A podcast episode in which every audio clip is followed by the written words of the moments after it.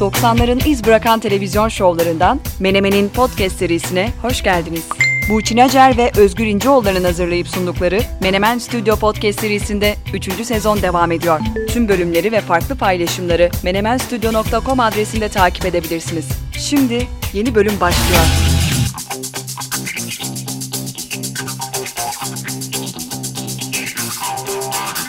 Menemen Podcast 82. bölüme hepiniz hoş geldiniz. Kayıt günümüz 16 Mart 2022 Çarşamba. Yayın günümüz bir aksilik olmazsa 18 Mart 2022 Cuma. 2 yıldan fazladır podcast formatında devam eden Menemen 100. bölümüne doğru adım adım ilerliyor. Bu kayıtta pasaportlar, Tinder, ka- karbon ayak izimiz gibi konular yok.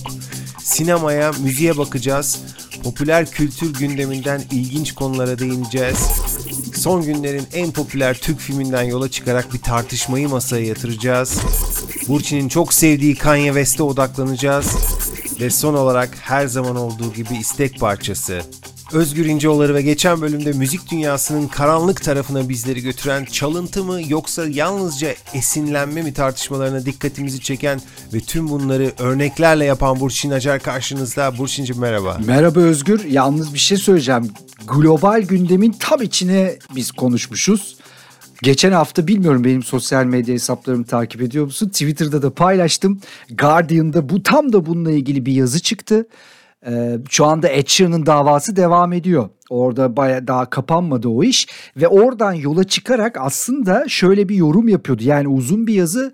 Müzik artık çok farklılaştı, soundlar çok değişti. Bu telif hakkı yasalarının değişmesi gerekiyor. Yoksa artık kimse şarkı markı yapamayacak. Yani tam da böyle canlı gündemin içinde bir konu e, ele almışız. Bu hafta içi de çok özellikle İngiltere'de çok tartışılıyor bu Ed Sheeran davasının sonucu gerçekten de bir şeyleri değiştirebilir. Yani bu telifle ilgili bir takım parametreleri değiştirebilir. Takip ediyoruz Özgür. Nereye gidiyor bu iş? Müzik nereye gidiyor? Hırsızlık boyutu ne? ne nerede neresi hırsızlık, neresi esinlenme? Hepsini takip ediyoruz. Ama herkes de şu soruyu sordu. Burçin niye Türkçe örnekler vermedi? Ama ben söyledim. Ya başımın derde girmesini istemem yani. Çünkü burada şimdi hani konuşacağı şimdi öbür tarafta işte Robin Thicke, Marvin Gaye zaten global olarak e, dava belli, durum belli. Şimdi burada çoğu davalık değil o şarkıların. Dolayısıyla o şarkıları söylediğimiz anda biri çıkıp der ki ne diyorsun ya? falan filan. O hiç uğraşmayalım oldu Özgür. Ya biz böyle tatlı tatlı gidiyoruz. Ama çok hani bunun konusu olursa böyle ciddi bir konuşma bir ta yani sırf bu konu üzerine bir şeyler anlatacaksak o zaman söyleriz tabii. Niye söylemeyelim. Peki. Sana başka bir şey sorabilir miyim? Başka bir şey danışabilir miyim daha doğrusu?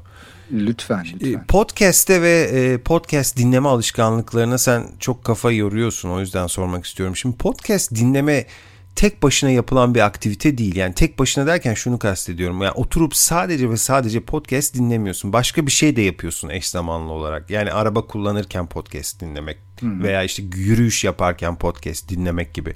Bununla ilgili bir araştırma var mı bildiğin? Yani genel olarak aslında söylediğin şeyler araba kullanırken evde dinlenilmesi podcast'ın ama o evin içerisinde işte yemek yapma var, iş yapma var, bu tip alışkanlıklar var. Spor yaparken dinliyorlar. Yani bu, bu tür araştırmaları rastlıyorum. Şimdi aklıma gelenleri söyleyeyim. Araba, ev ve spor yapma çok e, hani buralarda podcast çok tüketiliyor. Yani spor yapmaktan kastım böyle ağır body çalışmaları falan değil de hani işte çıkıyorsun yürüyüşe, çıkıyorsun koşuya, kulağında kulaklıklar var ve bir bir şeyler dinliyorsun. Kimi müzik dinliyor, kimi podcast dinliyor. Buralarda podcast tüketiliyor. Ama hani oranları şu an tam aklımda değil ama e, bununla ilgili de hani daha net böyle grafiksel bir çalışmayla sana gelebilirim. Ama dediğin şeyler var. Araba, ev, spor. Bu üçünde bayağı podcast tüketiliyor. Anladım. Ya mesela bunu bilmek neye yarar? Şöyle bir şey olabilir herhalde. Mesela belki marka yöneticileri e, podcast'te yatırım yapmak isterlerse mesela dinleyici alışkanlıklarına göre mesajlar tasarlayabilirler veya işte mesela bizim gibi programcılar, sunucular konularını ona göre seçebilirler. Ben biliyorum mesela bizi dinleyenler arasında senin e, kategorilerin haricinde bir de mesela köpek gezdirenler var. Ee, mesela şu anda ben köpeklerle ilgili bir şey anlatsam fena mı olurdu değil mi mesela bizi dinleyen köpek gezdirenlere. Ha yani bir reklam anlamında böyle bir şeyin ürünün reklamı olsa fena mı olurdu mu diyorsun? Yo yani Yoksa köpekle ilgili bir konudan bahsetme. köpekle ilgili bir konu da olabilir. Mesela geçtiğimiz günlerde mesela Amerika'da bir araştırma yapılmış. Amerika'da en çok bakılan köpekli e, köpeğin cinsi Labrador Retriever çıkmış mesela. Ha. Türkiye'de ne acaba? Ben merak ediyorum Türkiye'deki. Hiçbir fikrim yok. Galiba Labrador ve Golden mesela bizde çok baskın herhalde değil mi? Ben çok Golden görüyorum. Ama çok acayip türler de görüyorum. E, evet enteresan ama bunun için illa bir araştırma olması gerekmiyor ki. Sen köpeklerden bahsetmek istiyorsan bence bahset yani illaki. E, bak benim de ilgimi çeker ki ben köpek beslemiyorum. Ben biraz kedici taraftayım. Köpekleri de çok seviyorum ama evdeki e, dostumuz bir kedi. O yüzden köpeklerle ilgili şeyleri de e, dinlemek isterim. Merak ettiğim bir alan. Son günlerde Cenevre'de inanılmaz şey görmeye başladım. Ee, neydi bu Ee, Japon köpeği var böyle orta boyda. Kita. Shibu mu? Shiba mı? Şi, ha öyle bir şey de var. Şi, Ha. Shibu mu? Shibu. Evet. evet. Shiba Inu galiba. Shiba. Ya o kadar çok görüyorum ki son zamanlarda. Mesela oradan aklıma geldi. Ya da mesela bir arkadaşım şey diyordu. Ben sizin podcast'i genelde duşta dinliyorum diyordu. Yani şimdi sevineyim mi üzüleyim mi bilemedim de mesela sabun, şampuan gibi konulara da girebiliriz belki. Sence duştaki biri sabun ve şampuan konusu mu dinlemek ister? Ee, ne bileyim daha eğlenceli şeyler mi dinlemek ister? Aslında buna kafa yorulabilir. Mesela dinleyicimiz aslında bize bununla ilgili geri dönüşlerde bulunurlarsa e, belki böyle kişiye yönelik ya da böyle küçük gruplara yönelik podcastler olabilir. Mesela çok varsa banyoda bizi dinleyen banyoda ne dinlemek istediğine dair bir geri dönüşte bulunurlarsa biz ona göre bir şeyler bir içerik hazırlayabiliriz. Sadece onlara mesela onlar kaç kişi ise onlara yönelik olabilir. Böylece nedir bu? Bu pazarlamada bunun bir adı var. Hani büyük grup içinde küçük grubu çıkarma orada özelleştirme falan filan. Neyse işte onu da yapmış oluruz. Ee, dinleyicilerimizden böyle bir şey rica edelim. Bizi ne yaparken dinliyorsunuz? Ee, bu bize biraz yol gösterebilir. Her şeyi söylemeye gerek yok ama bu arada. Bence her şeyi söyleyebilirsiniz. Kimse bilmeyecek ki yani. Sonuçta bize söyledikleri bizimle onun arasında kalacak. Siz bilirsiniz. Tamam çok zorlamıyoruz. Ne ne nasıl dinliyorsanız bize onları söyleyin. Ona göre ona göre içerikler üretelim size. Burçin'cim geçtiğimiz haftalarda olduğu gibi bu hafta da bu bölümde de daha doğrusu kısa haberlerin var mı? Çünkü benim var. Öyle mi? Evet. Oo. Ya kısa haber derken bu hafta gözüme çarpanlar var. Çok hızlı böyle birkaç tanesini e, paylaşabilirim. Mesela bence aslında geçtiğimiz haftadan bu yana yaklaşık bir hafta 10 gün Batman ne zaman gösterime girdiyse o gösterime girdiği tarihten itibaren aslında bir şarkının e, nasıl hiç yokken bir anda var olabildiğine şahit oluyoruz. Tahmin edeyim mi parçayı? Et lütfen. Nirvana'dan mı? Evet ama şimdi dinleyici de diyecek ki ya buralar zaten daha önceden konuşuyorlar. Yok, yok, pas atıyorlar. O bilmiyor gibi davranıyor da. Hayır. Ama Hayır yok olur mu canım? gerçekten. Yok yok yok. Hayır Evet. o şimdi o parça söyleyeceğim şimdi söyleyeceğim parça bir kere e, fi- filmin tanıtım e, trailerında kullanıldı. Ondan sonra ben zaten filmi de izledim. Orada da defalarca çalıyor. Yani hakikaten benim de çok sevdiğim bir parçadır o. Nirvana'nın efsanevi albümünün kapanış parçasıydı yanlış hatırlamıyorsam. Evet evet evet. Something in the Way'den bahsediyoruz. Something in the way.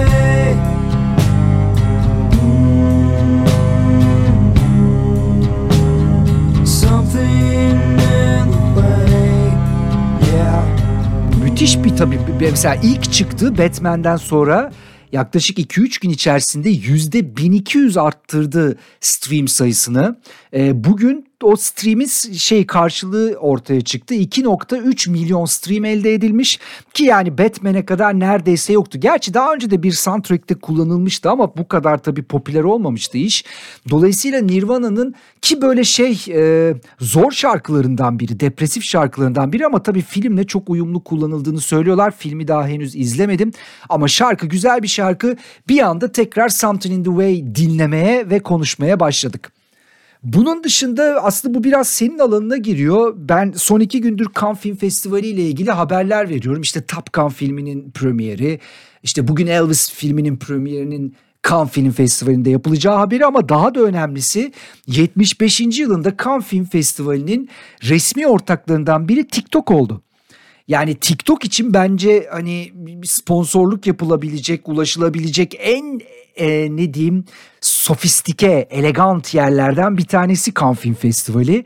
Ve e, burada da sadece hani biz sponsor olduk diye durmayacaklar. Böyle mesela bir kısa film yarışması düzenleyecekler. 30 saniye ile 3 dakika arasında TikTok filmleri, TikTok short film etiketiyle paylaşılacak. Daha sonra bir jüri değerlendirecek, daha sonra ödüller verilecek. Yani TikTok'un kanla işbirliği benim dikkatimi çekti bu hafta. Aynı şekilde Spotify'da Barcelona'nın Nou Camp Stadyumuna e, isim sponsoru oldu. Yani bu stream ve yeni medyanın aslında büyük aktörleri e, gerçek hayatımızın içerisine daha fazla dahil olmaya e, başladılar. Bir de Rolling Stones'un 60. yıl turnesinin haberini vermek hoşuma gitti. Adamlar 60 yıldır yani dile kolay 60 yıldır turneye çıkıyorlar. 60. yıl turnesine de hazırlamışlar. Bu tabii Charlie Watts'tan sonraki ilk turneleri. Biraz da özel bir turne olacak anladığım kadarıyla. Mesela Liverpool'a 50 yıl sonra tekrar sahneye çıkacaklar. Böyle özel bir takım e, duraklar olacak. Türkiye yoktu açıklanan yerlerde. E, bilmiyorum tekrar seyretmek isterim Rolling Stones'u. Bir de tabii ki e, bu işte e, Kanye West ve Kim Kardashian olayında çok ismi duyulan Pete Davidson'ın e, Jeff Bezos'la Blue Origin roketine binecek olması ve bu haber e, benim tarafımdan çok da sevimlilikle karşılanmadı. Çok gitmek istediğim bir yolculuğa herkes gitmeye başladı. E, 20-23 Mart'ta uçacak Pete Davidson. İşte yaklaşık böyle bir 10 dakikalık bir gezi bu biliyorsun. İşte 60-70 mil e, yukarıda 10 dakika boyunca böyle bir dünyaya uzaydan bakacaklar. Kıskandığım haberlerden bir tanesiydi. Bunu da o yüzden ekledim. Yoksa haber değeri falan taşımıyor yani. O, o şey hatırlarsan biz bunu işledik zaten geçtiğimiz bölümlerden bir tanesine uzay yolculukları çeşitleriyle beraber işlemiştik. Evet. Orada da sen bu konuya ne kadar ilgi duyduğunu göstermiştin daha doğrusu söylemiştin. Ben de senin bu kısa kısa geçtiğin hızlı haftalık haber bültenine bir ek yapayım. Daha doğrusu iki ek yapayım Burçin. Bir tanesi e, hatta TikTok'la ilgili benimki de. Begüm'ün katkısıyla veriyorum ben de bu haberi. TikTok bir müzik dağıtım e, platformu başlattı bazı parçaların e, dinleyicilerle buluşmasında kilit rol oynamaya başladı TikTok. Sen daha iyi biliyorsun e, ve yakından da takip ediyorsun. Bazı şarkılar orada meşhur oluyor. Hmm. Bunun da ötesini yap- yapıyor TikTok artık. Sound On adında bir platformu var. Şu anda sadece 4 ülkede yayında. İngiltere'de, Amerika'da, Brezilya ve Endonezya'da yayında. Diyelim sen müzik yapıyorsun Burçin. Bir şarkı yazdın. TikTok'a yüklüyorsun. Orada kullanılabiliyor ve diğer platformlara dağıtılıyor. Sound On e, ismi tekrar etmek istedim. İlk yıl müzisyenlere telif ücretlerinin %100'ünü veriyor.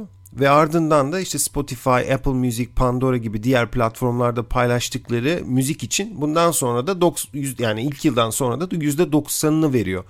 Diyeceksin ki neden TikTok'a yükleyeyim parça yazsam?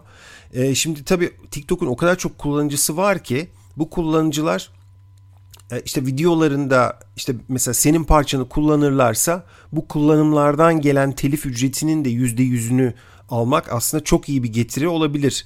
E, parçanın tabii tutmasına da bağlı olarak. Dolayısıyla müzik dağıtım işinde de artık TikTok var. Hakikaten bu konuya da e, eğilmişler. Evet evet e, bu dağıtım işi önemli bir iş ve biliyorsun son biz de bundan bahsettik son zamanlarda sanatçılar çok şikayetçi. Yani s- stream şirketlerinden aldıkları pay son derece düşük.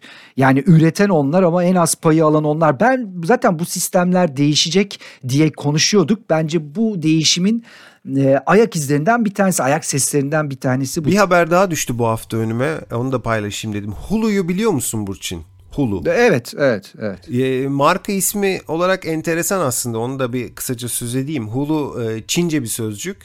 E, Çince'de su kabağı anlamına geliyormuş. E, neden su kabağını seçmişler onu da söyleyeyim. Tabii çok eski bir marka. Yani çok eski derken en azından e, 15 yıllık bir marka. Eskiden değerli şeyleri e, herhalde mücevher takı tarzı şeyleri kastediyorlar. Su kabağından yapılmış kaplarda saklarlarmış Çin'de. Ve bu yüzden de değerli şeylerin olduğu yani içinde değerli şeyler barındıran bulunduğu yer olarak sembolleştirilmiş bir şekilde ve isim o yüzden e, kurucularının e, içine sinmiş. 15 yıl önce kurulan bir e, platform bu. O zaman daha böyle on demand rüzgarı yeni esiyordu. Ortak bir girişimdi Hulu. İşte Fox vardı içinde, NBC vardı, Disney ABC vardı, bir, birkaç şirket daha vardı. Şimdi büyük hissedar e, Walt Disney Company, Walt Disney şirketi. Sadece e, Amerika'da var olan izlenebilen bir platform Hulu. Diğer ülkelerde de Hulu dizileri ve filmleri büyük oranda Disney Plus'ta var. Disney Plus platformu içinde. Yani mesela e, çok ödül kazanan Dope Sick gibi veya işte Only Murders in the Building gibi diziler e, Hulu dizileri daha doğrusu e, Disney Plus'ta yayınlanıyor. Neden bunları anlattım? Çünkü şöyle bir haber vardı bu hafta. Kardashian ve Jenner kadınları Hulu için e, bir reality show yapıyorlar. E, ve önümüzdeki ay yayına başlıyor Hulu'da. E, 9 basamaklı bir sayıya anlaşmışlar. E, sayıyı bilmiyoruz ama basamak sayısını biliyoruz. 9 e, ve 6 tane kadına eşit olarak bölüştürülecekmiş.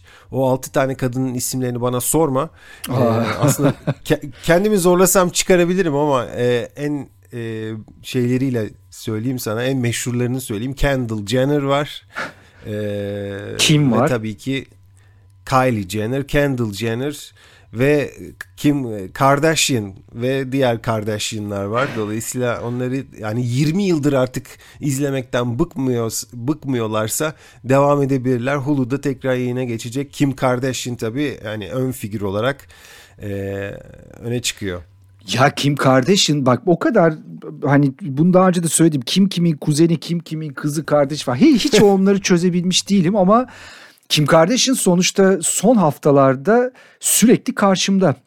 Çünkü işte Kanye West'le olan bir işte evliliğini bitirdi ama o bitiriş süreci işte orada yaşananlar, konuşmalar, ikisinin ortaya koyduğu karakterleri falan o kadar çok bunlarla ilgilenmek durumunda kaldım ki biraz canım sıkılmıştı ama hatta bak bir şekilde buradan girdik, buradan devam da etmek isterim. Ben e, şeyi seyretmeye başladım. Kanye West'in belgeselini Genius. E, Netflix'te uzun böyle uzun 3 bölüm var. İkinci bölümü bitirdim. Bir bölüm daha kaldı. Bilmiyorum izledim mi ama e, ben Beatles'ın Get Back'inden de bahsetmiştim. Orada tabii bam- ikisi çok alakasız işler ama bence bu belgesel de Kanye West'in bu belgeseli de böyle mucizevi bir iş. Yani şöyle düşün Kanye West ünlü değilken başlayan çekimler bugüne kadar devam ediyor. Yani bu çok planlanabilecek bir şey değil. Yani birinin belgeselini çekmek istediğin zaman dönersin arşiv kayıtlarından bakarsın oradan buradan bir şeyler toplarsın. Yani adam aslında bir şekilde buralara geleceğini bilerek, düşünerek, hissederek hiç ünlü olmadığı o zamandan bu zamana hemen hemen her anını kaydetmiş. Dolayısıyla aslında karşımızda bütün ruh haliyle, psikolojisiyle ciddi anlamda çözümleme yapabileceğimiz bir portre görüyoruz. Yani o ünsüz halinden ve tanınmamış halinden buraya gelişi. Tabii burada bu belgeseli çeken işte Cody ve Chiki iki tane yönetmen aslında onları da takdir etmek lazım. Adam işini bırakıp diyor ki ya ben bu Kanye'yi çekeyim diyor. Yani o aslında çok büyük bir öngörü. Diyor ki burada bir şey çıkabilir diyor ve gerçekten çekmeye başladı adam Kanye West. O yüzden bence belgesel e, ödül alabilecek kapasitede bir belgesel. Ama şeyi de tabii bana tekrar gösterdi. Yani ortada müthiş bir yetenek var. Ama bu yeteneğinden başka çok şeyler, çok şeylerin kafasını karıştırdığını gördüğümüz bir bir portre var. Bir ruh karışık bir ruh hali var karşımızda. Çünkü yani işte bir gün bizimle TikTok konuşuyor, bir gün Kim Kardashian'a yalvarıyor, bir gün Marilyn Manson'ı aklamaya çalışıyor, bir gün Amerika başkanı olmaya çalışıyor falan filan. E, ama anlıyorsun bu belgeseli o yüzden de bir, bir kez daha e, tavsiye etmek isterim. Sundance'de galiba premieri yapılmıştı. Şu anda Netflix'te. Ya şimdi ben böyle sanki sohbeti biraz magazine doğru çekiyormuş gibi olacağım ama bu Kanye West'le Kim Kardashian'ın arasında ne olmuştu? Oo. Çok acayip bir soru sordun Özgür. Şöyle bir şurayı bir açalım önümüze. Herkesin vakti varsa yani şöyle bir bir aslında zaman çizelgesiyle belki bunu anlatmak lazım. E şimdi ne dedik? Belgeselde de enteresan bir portre var karşımızda. Bir tarafıyla utangaç, e, son derece saf bir iyiliği olan bunu çok net hissediyorsun ama bir tarafıyla da böyle bulunduğu ortamın ya da işte mevcut durumun en iyisi olduğuna kendini inandıran ve buna karşı sarsılmaz güveni olan biri var.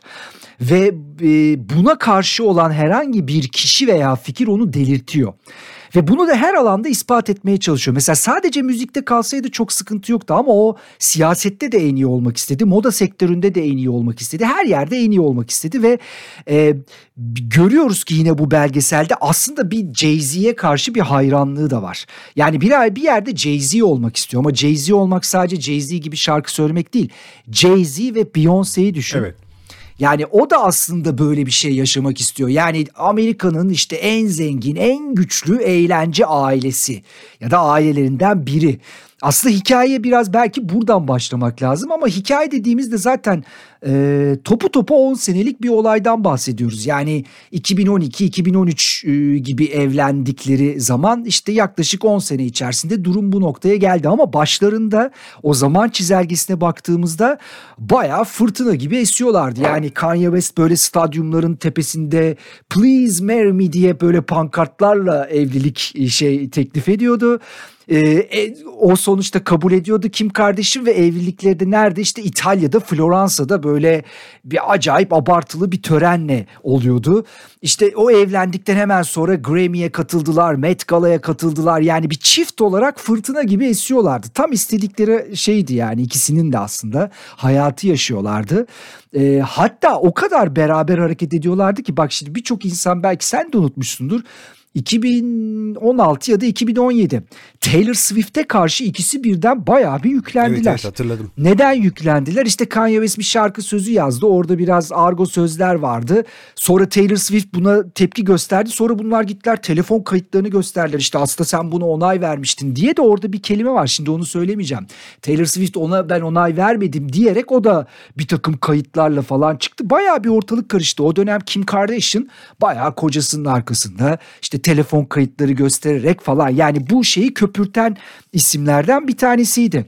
Yani iş böyle 4-5 sene aslında aşağı yukarı 4-5 sene e, gayet iyi gitti. Ondan sonra yine hatırla a, a, hemen hemen aynı dönemlerde Kim Kardashian'ın Paris'te bir, bir soyguna uğradı bir otel odasında. Bu da çok acayip bir iş aslında. Yani bayağı işte Paris'tesin dünyanın en önemli şehirlerinden bir tanesisin ve otelin odasında birileri gelip seni soyuyor. Ve bu olaydan sonra işte Kanye West o konserlerini falan her şeyini iptal etti. İşte karısının yanına gitti.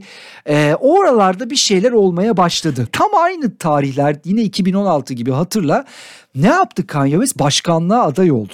Yani dedi ki ben dedi tamam ülke de yönetiliyorsa bunu da en iyi ben yönetirim de girdi o işin içerisine. Orada da işte bir takım böyle hayal kırıklıkları falan yaşadı ve ondan sonra böyle bir şey noktasına geldi. Bence Kanye West bir e, doygunluk noktasına geldi ve zihnen de artık bu durumu taşıyamadı. Yani işte karısıyla olan olaylar, müzik sektörüyle olan olaylar, başkanlık seçimi vesaire ve zaten 2016'da da hastaneye yatırıldı.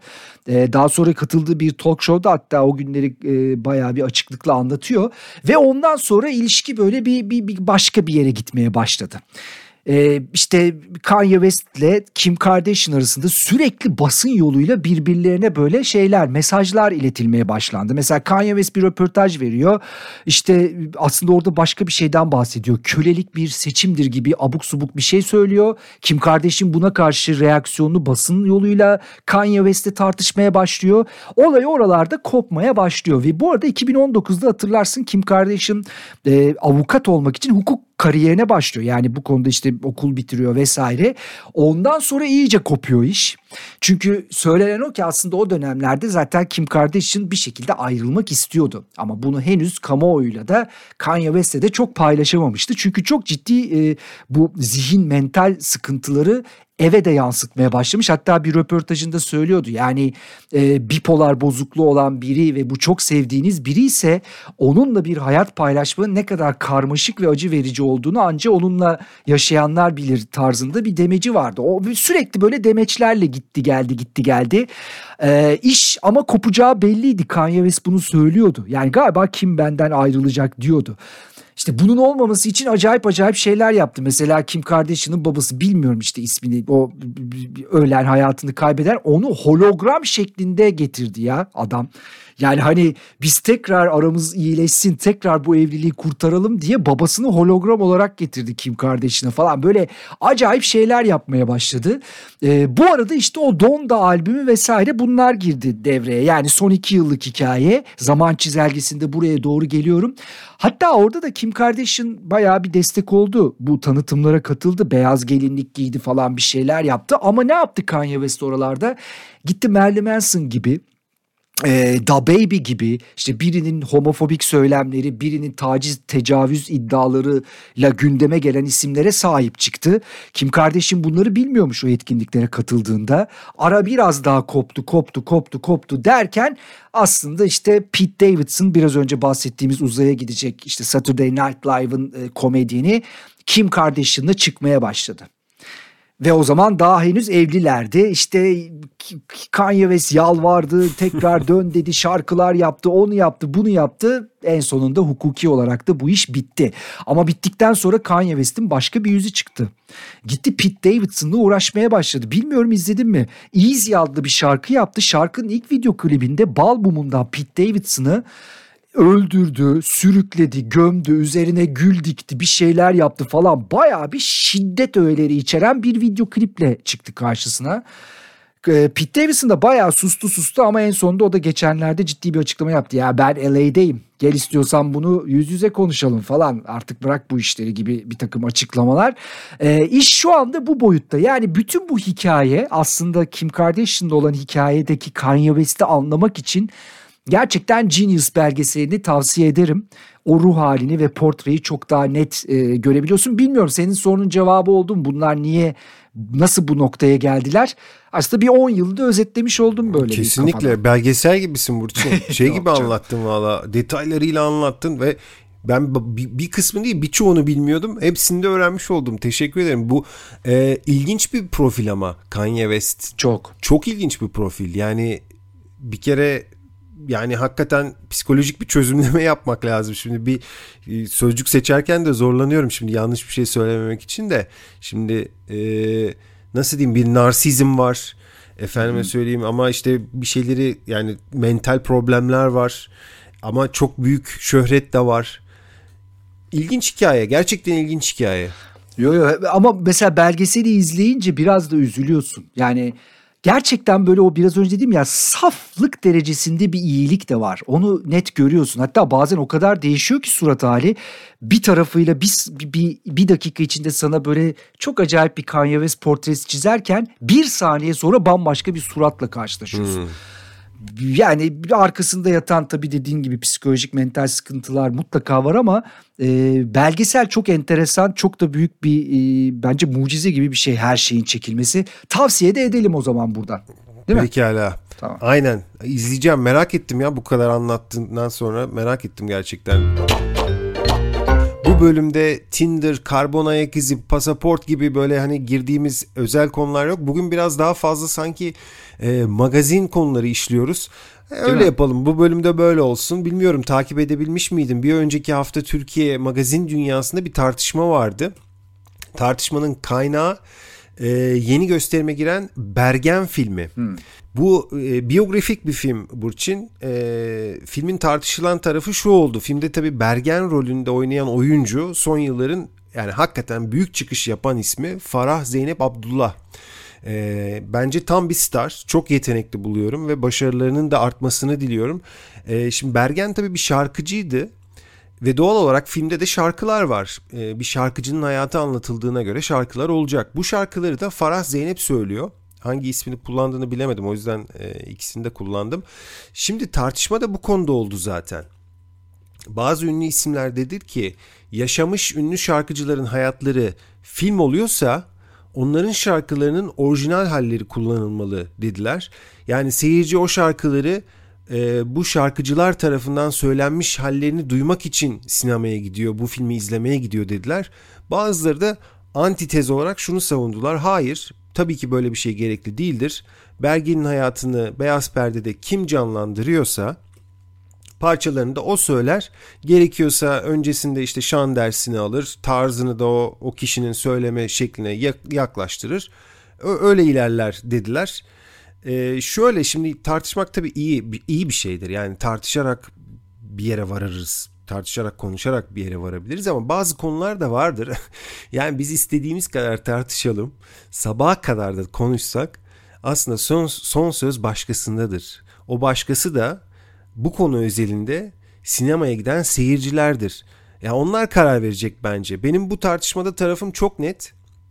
Ne tarafta olduğumuzu söylemeden önce bir senin fikrini e, kısaca almak istiyorum. Sonra da birkaç örnek vereceğim. E, daha önce yapılmış böyle biyografi filmlerinden yaşamış şarkıcıların hayatlarını oynayan oyunculardan bazı örnekler ver- vermek istedim. Belki bu örnekler bize hani bu tartışmada fikir verir. E, ya mesela seni merak ediyorum ne düşünüyorsun? Parçaların orijinalleri mi yoksa oyuncunun söylediği haller mi daha doğrudur? Yani ben bu tartışmaya çok da hakim değildim. Ben şey tartışmasını çok yakaladım demek ki. Bu Kozan'da gösterilmeme filmin durumu. Evet, ee, evet. Şimdi sen söylerken de düşünüyordum. Şimdi bununla ilgili filmleri düşünüyorum. Türkiye'deki ve yurt dışındaki aslında her iki taraftan da örnekler var bildiğim Doğru, kadarıyla. Yani doğru. oyuncunun söylediği de var. Oyuncunun söylemeyip orijinal sesin kullanıldığı hatta mixlendiği örnekler de var. Yani ikisinin beraber yapıldığı. Ya bence bu tamamen oyuncuya bağlı. Yani mesela oyuncuda bu yetenek varsa bu kullanılabilir. Yani bunu yok yani iyi bir sesi var ve o onu da uydurabiliyor. Yok sen bunu yapma demenin anlamı yok. Hatta o zaman biraz daha ilginç de olabilir. Yani izlenilesi bir başka öğede katılmış olabilir. Vay be adama bak ne kadar iyi söylemiş işte atıyorum Jim Morrison'ı falan gibi o da artı bir değer katabilir. Ama böyle bir yeteneği yoksa ama o rolü oynayabilecek başka e, yetenekleri var ise e, eğer ki orijinal kullanılıyorsa ya nasıl oldu da orijinal kullanıldı dememek lazım. Bence bu tamamen filme ve o kişiye onun yeteneğine göre değişir diye düşünüyorum. Çok ortada bir cevap gibi oldu ama yani Yo bence güzel gerçekten bu biraz yetenekle alakalı Ama bir şey. güzel bir cevap oldu. Yani bence güzel çözümledin konuyu. Ben biraz daha açıkçası e, oyuncunun söylemesi tarafındayım. E, orijinallerin kullanılmasına gerek yok diye düşünüyorum. Hatta filmlerde orijinal parçaların bir garip durabileceğini bile düşünüyorum. Çünkü böyle sanki dudak oynatma yarışması gibi olabilir diye hissediyorum. Yani başrol oyuncusu nasıl söylerse sanki öyle kullanılmalı gibi. Yani zaten oyuncu seçimi de buna göre yapılıyor diye düşünüyorum. Yani şarkıları böyle layığıyla söyleyebilen oyuncuları seçiyorlar. Ee, ve mesela bu film özelinde Farah Zeynep Abdullah bence çok iyi şarkı söyleyebilen bir oyuncu. Biz bunu daha önce de e, gördük zaten. Yani 2014'tü yanlış hatırlamıyorsam Çağan Irmak'ın e, Unutursam Fısılda filminde şarkıları söylüyordu. Çok iyi söylüyordu. Bir şarkıcıyı oynuyordu o filmde. Gerçi yani gerçek bir şarkıcıyı değil bir e, e, kurgu karakteri oynuyordu ama e, eğer uygunsa hemen bir hatırlatma yapabilirim burada. Dur yapalım yapalım. Evet. Gel ya da git böyle yapma Sensiz kalbimde sızı var Son nefese kadar değilse Unuttuğum bir sözün var Bak burada duygusal bir şarkı söylüyor. Daha hareketli bir şarkı söyledi mi? Evet söyledi. Ee, mesela Cem Yılmaz'ın Arif ve 216'sında Ajda Pekkan rolündeydi. Orada da iki parçası vardı. Bak biri buydu. Bak bir iki üç fare Oturmuşlar bir yere Milyon zade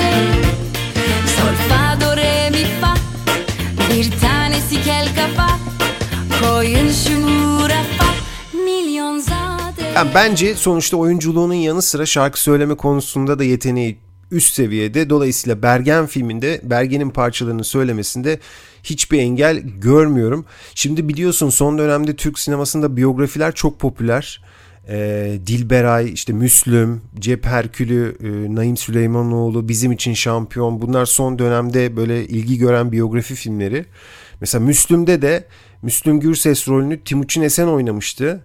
Gençliğini de e, Şahin Ken- Kendirci e, oynamışlardı ve şarkıları onlar söylemişlerdi. Çok da güzel söylemişlerdi bence. Bilmiyorum izlemiş miydin Müslüm'ü? Evet evet çok iyiydi performansı. Mesela o orada söylemesi gayet de iyi olmuş. Şimdi birkaç tane de yabancı örnek verelim sonra konuyu tamamlayalım. Ee, yeniden eskiye doğru gidelim e, uygunsa. Mesela 2019 yılında e, Rocketman filmi. Bu film e, Elton John'un hikayesiydi Burçin. 70'lerden bir Elton John parçasından alıyordu ismini e, Rocketman olarak. İlk gösterimi de hatta e, az evvel sen de bahsetmiştin Cannes Film Festivali'nde oldu. Mayıs 2019'du. Eleştirmenler çok beğendi filmi, seyirci çok beğendi, ticari açıdan da çok başarılı oldu. Epey ödül de kazandı. Ama bence filmin mesela başarısında en büyük pay sahiplerinden bir tanesi Elton John'u canlandıran e, Taron Egerton'dı. Yani oyuncu olarak çok iyiydi, şarkıcı olarak da çok iyiydi. Elton John parçaları belki mesela bir hani vokalist olarak düşündüğün zaman söylemesi en zor parçalar değil. Ama Taron'ın performansı çok çok iyiydi bence. Tüm şarkıları da o söyledi. Mesela bu bu böyle bir örnek. Bir yıl öncesine gidelim. 2018 Bohemian, Bohemian Rhapsody. O işte Queen'in hikayesi. Merkezde tabii ki Freddie Mercury var. E, Freddie Mercury rolünde Rami Malek oynadı. O kadar iyi oynadı ki Oscar kazandı. Oscar da dahil birçok ödül kazandı. Ama mesela rol için düşünüldüğünde yapımcılara şöyle demiş. Demiş ki bakın demiş ben şarkıcı değilim. Piyano da çalamam. Freddie'yi çok iyi bir performansla oynayabileceğimi düşünüyorum ama şarkılarda bana yardımcı olmanız gerekiyor demiş. Yardımcı da olmuşlar zaten çünkü mesela Rami'nin sesi var filmde ama Freddie Mercury'nin sesinin neredeyse aynısı olan bir şarkıcının sesi de var. Mark Martel diye bir şarkıcıyı kullanmışlar. Burada işte işte herhalde ses mühendisleri hünerlerini konuşturmuşlar. Yani e, güzel bir mixlenmiş senin söylediğin gibi. Gerçekten bir Queen şarkısını söylemek öyle herkesin yapabileceği bir şey değil Burçin. Yani birebir bunu Tabii, geçmişte tabii. yaşamış biri olarak çok net altını çizebilirim. Ee, burada mesela e, hem işte bir şarkıcı var. Mark Martel diye bir şarkıcı var. Profesyonel bir şarkıcı var. Hem de Rami'nin de ara ara vokalleri var. Dolayısıyla bu böyle arada bir çözüm olmuş. Şeye gelelim mesela biraz daha e, önceye gidelim. 2004 yılında Jamie Foxx Ray filminde oynadı. Ray Charles'ın hayatını oynadı. Jamie Foxx'u e, gerçekten dünya çapında bir star haline getiren film belki de bu filmdir. E, e, Ray filmidir. Bu filmde şarkıların tamamına yakını orijinaldi mesela. Yani Ray Charles'ın işte zamanında söylediği halleri kullanılmıştı. Jamie Foxx bu parçalarda dudaklarını oynattı sadece. Ee, sadece e, kariyerinin başında söylediği bazı cover parçaları var Ray Charles'ın. Onları Jamie Foxx söyledi. Yani yine burada da böyle sadece birkaç parçada Jamie Foxx'un sesi var. Çoğunluğu Ray Charles'ın. Son örnek veriyorum. 1993'e gidiyorum. Ee, What's Love Got to Do With It? Ee, biraz daha geri gittik. Ee, Tina Turner'ın otobiyografisiydi bu da. I, Tina adlı kitaptan uyarlama bir filmdi. Tina Turner'ın süperstar olma e, işte hikayesi. İlk eşi Ike Turner'la tanışmaları. işte birlikte e, oluşturdukları müzikal kariyer ama tabii şiddet içeren ve Ike Turner kaynaklı son derece problemli evliliklerinin de hikayesi vardı bu filmde. Angela Bassett e, oynuyordu Tina Turner'ı. E, Lawrence Fishburne Matrix'in Morpheus'u da Ike Turner'ı canlandırıyordu. Mesela işte bu film biraz tartışmalıydı o dönem hatırlıyorum. Gerçeklerin biraz dışına çıkıldığı hem gerçek hayatla hem kitapla arasında farklar oluştuğu yazıldı. Şarkılara odaklanalım. Filmdeki şarkıların hepsini Tina Turner söylemişti. Angela Bassett e, filmde dudak oynattı. E, demiş ki o da rol yaparım, dans ederim ama şarkıcılık yapamam demiş. Buna karşılık işte Ike Turner'ın söylediği bölümler bölümleri ise Lawrence Fishburne'ün sesini kullanmışlar. Yani burada da işte mesela e, bir karakteri orijinal sesi kullanılıyor yani orijinal Tina Turner sesi kullanılıyor. Diğer karakteri ise oyuncu e, seslendiriyor. Uzun lafın kısası yani senin söylediğin gibi o yüzden de dedim çok iyi çözümledin diye. Durum değişken yani oyuncunun sesi de kullanılabiliyor. E, hayatı çekilen kişinin sesi de kullanılabiliyor. E, ve kararı herhalde yönetmen ve yapımcı veriyor. Yani ve son kararı da yani beğenmek veya beğenmemek de seyircinin keyfine kalıyor. Öyle düşünüyorum. Evet örnekler çok iyi. Yani ben mesela e, bunlara ne eklenebilir? Bir Jim Morrison Val Kilmer oynamıştı. Orada galiba Val Kilmer söylemişti ve çok da başarılıydı. Yani hatta gerçek mi değil mi falan diye de tartışılmıştı. Tamamen oyuncuya bağlı Özgür. Bence biz bu işe noktayı koyduk. Söyleyelim kim tartışıyorsa tartışması fazla. noktayı koyduk. Bu oyuncuya bağlı. Yetenekli birisi niye olmasın? Mesela Elton John öyle boş bir adama şarkısını söyletir mi ya? Elton John gibi bir adam. Evet. Yani karşısındaki bunu başaramayacak olsa ona bu bunu söyletir mi? Yani dolayısıyla burada biraz e, inisiyatife e, önem vermek, değer vermek lazım. Nefis bir konu girişi, nefis bir konu sonu. istek şarkıyı hak ettin Özgür. Çok teşekkür ederim. Bu arada istek parçasına geçmeden evvel şu hani şimdi müzik filmlerinden söz ettik. Müzik filmlerinden hoşlanan da çok kişi var aramızda onu da biliyoruz. Bu yıl yenileri eklenecek bu listeye. Ee, bölüm 73'te biraz değinmiştik. Hatırlatalım çok kısa. Müzik üzerine film sevenler e, bu yıl iki biyografi daha izleyecekler. Haziran'da Elvis var. Elvis gösterime girecek. Senin e, hemen başında kaydımızın başında bahsettiğin yönetmen e, Avustralyalı Baz Luhrmann onu hatırlatalım.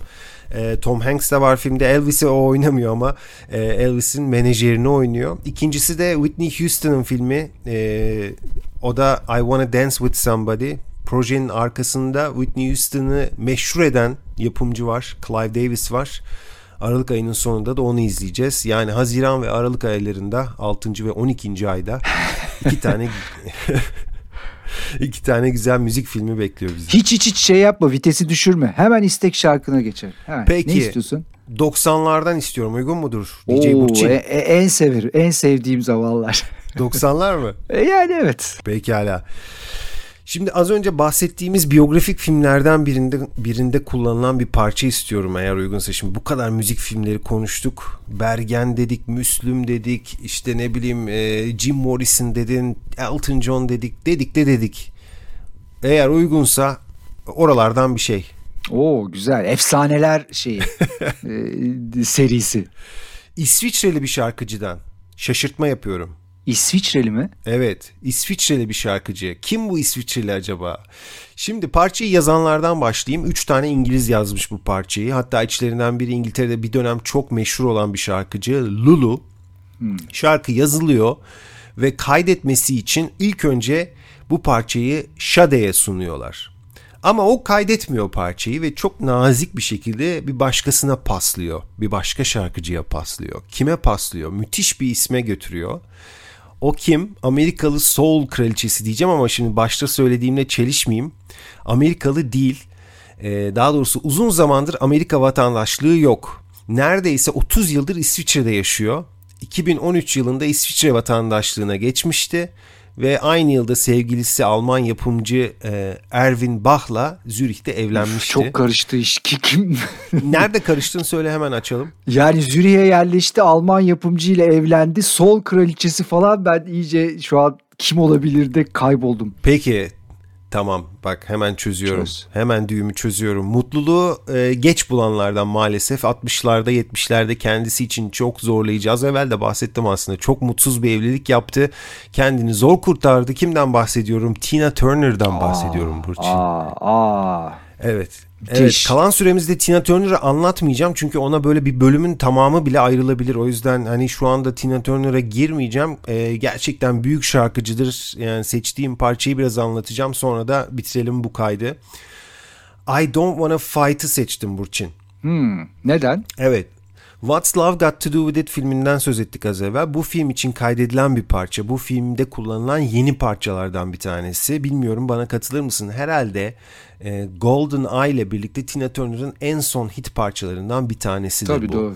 doğru. Kariyerine işte soul müzikle başladı. İşte e, ondan sonraki yıllarda e, hep başarılı oldu. Kendini güncelledi. Zaman zaman pop müziğe de göz kırptı Tina Turner. Bu parçası bence epey sinematik bir parça.